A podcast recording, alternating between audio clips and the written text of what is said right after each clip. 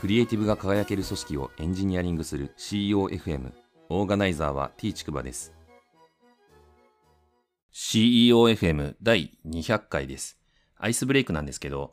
丸刈り高速というウィキペディアのページがあります。えー、私も えっと、検索してて知ったんですけど、まあ私がですね、中学生の頃は、あの、丸刈りを強制されてたっていう話をちょいちょいこのポッドキャストでしてるんですけど、えー、その流れでですね、丸刈りの高速ってまだあるんだっけと思ってですね、調べたら、この丸刈り高速っていうウィキペディアのページに行き当たって、で、まあ、そこにはですね、2013年にすべ、えー、ての学校で廃止になったっていうことが書いてあるんですけど、えー、要出展になっててですね、これが本当のことなのかどうかちょっと怪しいという感じなので、えー、実際審議がどうなのかなと思うんですけれども、まあ、2020年にもなってですね、ちょっと人権侵害みたいなことを高速で歌ってるっていうところもなかなかないのかなとは思うんですけれども、まあ実際審議は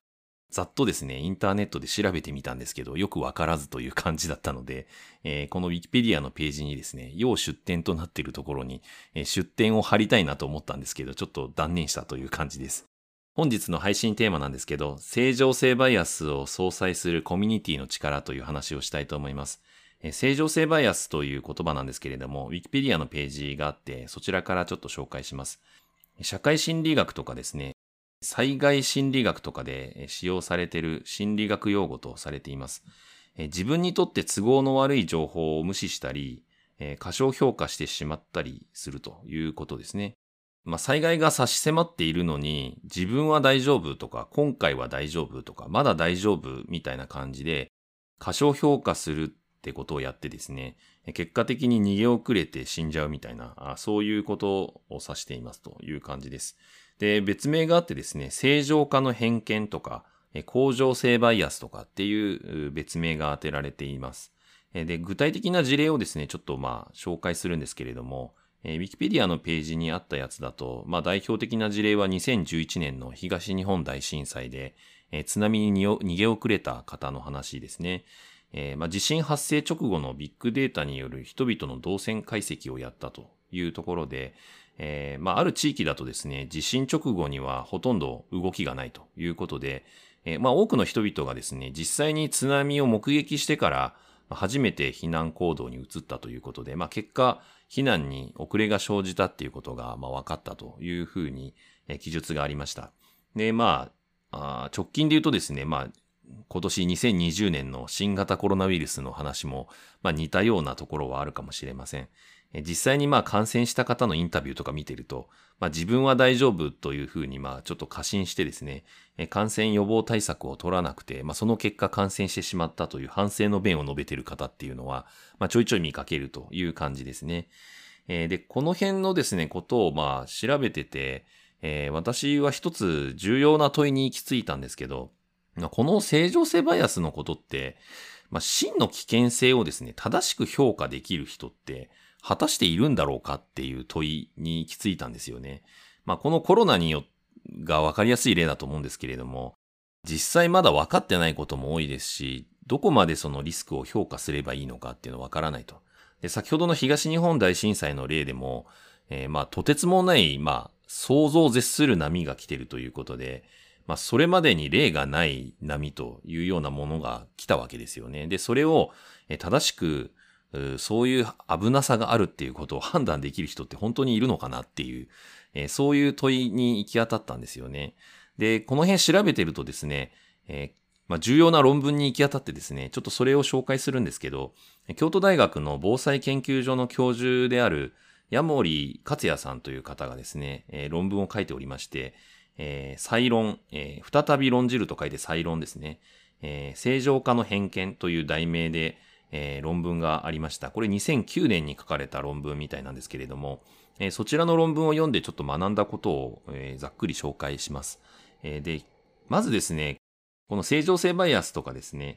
正常化の偏見って言われているものって、結果論ではないのかというふうによく批判されるみたいなんですよね。で、まあ、要はですね、災害時のこう避難するしないっていう意思決定と、まあ、後からアンケート取ってですね、大災害の時に、災害後にですね、えー、あの時こうすればよかったっていう意味付けをしているということで、で、まあ当然そのリスクを小さく評価したから、方からすればですね、え災害の後、すごい被害があって、えもっとこうすればよかったとか、まさかこんな目に遭うとはっていうふうに皆さん言ってしまうという側面があるので、まあ基本的に後から観測したらですね、えそういうふうに言う人が多いんじゃないかっていうことなんですよね。で、まあ、大規模な津波が、まあ、想像を絶するものが来たから言えるという側面があるという感じです。まあ、逆に言えば、そんだけでかい災害になっていなければですね、えー、まあ、早めに例えば逃げた人がいても、結局津波来なかったよねっていうことで、何も報道されないみたいな話だと思うので、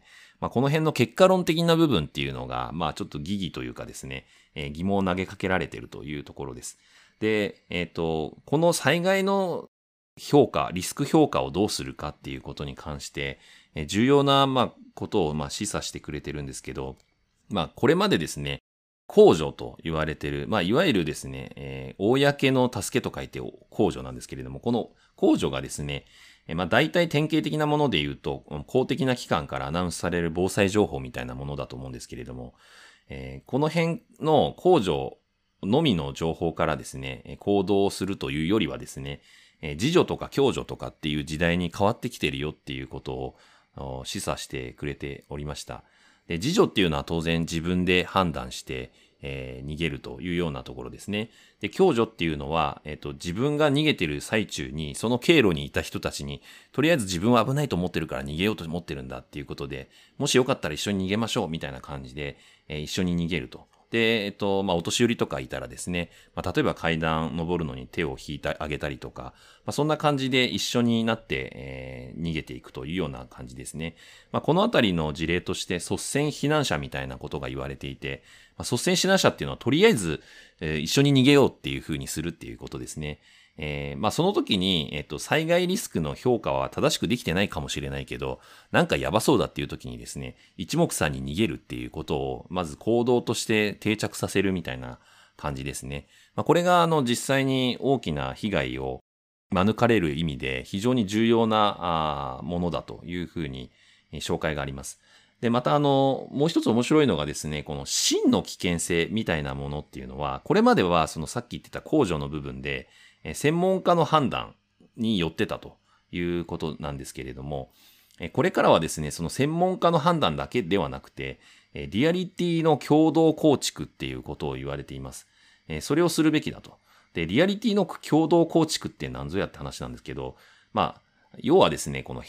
専門家の判断だけに従うっていうよりは、まあ自分で判断する、先ほど言ってた事情のこともそうですし、また一緒に逃げようよって言ってくれた人がいたとしたら、まあ、その人と一緒にですね、行動を共にして逃げるとかっていう判断をするっていうことで、えー、まあこの情報をですね、並列性を持って判断をするというようなことが大事だっていうふうに言われています。なので、専門家の判断が全て正しいというわけではなくてですね、その判断も、えー、また自分の判断も、また自分の身の回りの人たちの判断も、す、べ、て並列的に、え、評価をして、えー、実際にこう、リアリティをですね、構築していく、一緒に作っていくみたいなことが大事だというふうに言われています。実際に具体的な事例としては SNS とかですね、いろんなものを駆使して、市民の方がですね、ただ情報を受信するだけじゃなくて、発信者になっていってですね、そのリスクを伝えていくようなことをやっていこうみたいなことも、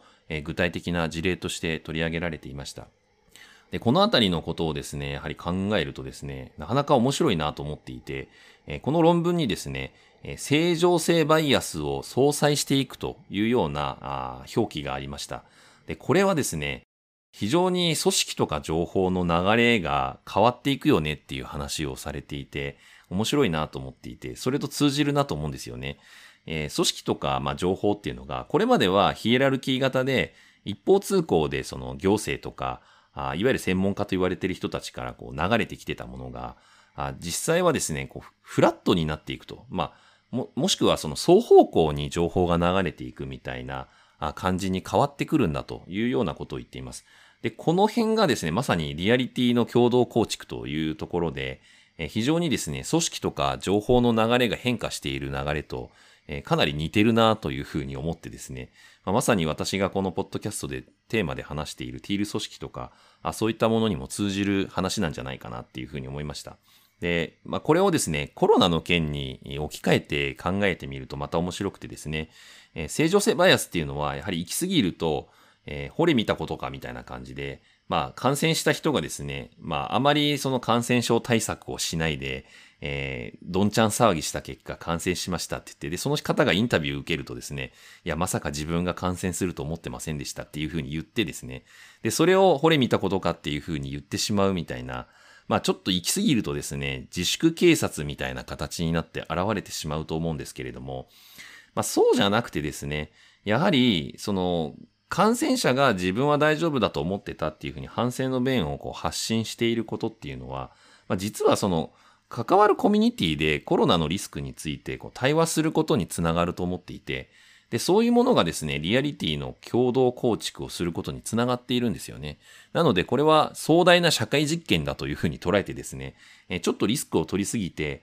感染した人も含めてですね、そういう共同の認識を作っていく、コロナのリスクの評価のあり方みたいなものを、社会全体で、まあ、世界中でですね、取り組んでいるんだっていうふうに捉えていくと、少しですね、コロナで起きている、この社会の出来事とかをですね、えー、見る見方がちょっと変わってくるんじゃないかなっていうふうに思いました。第200回の配信は以上です。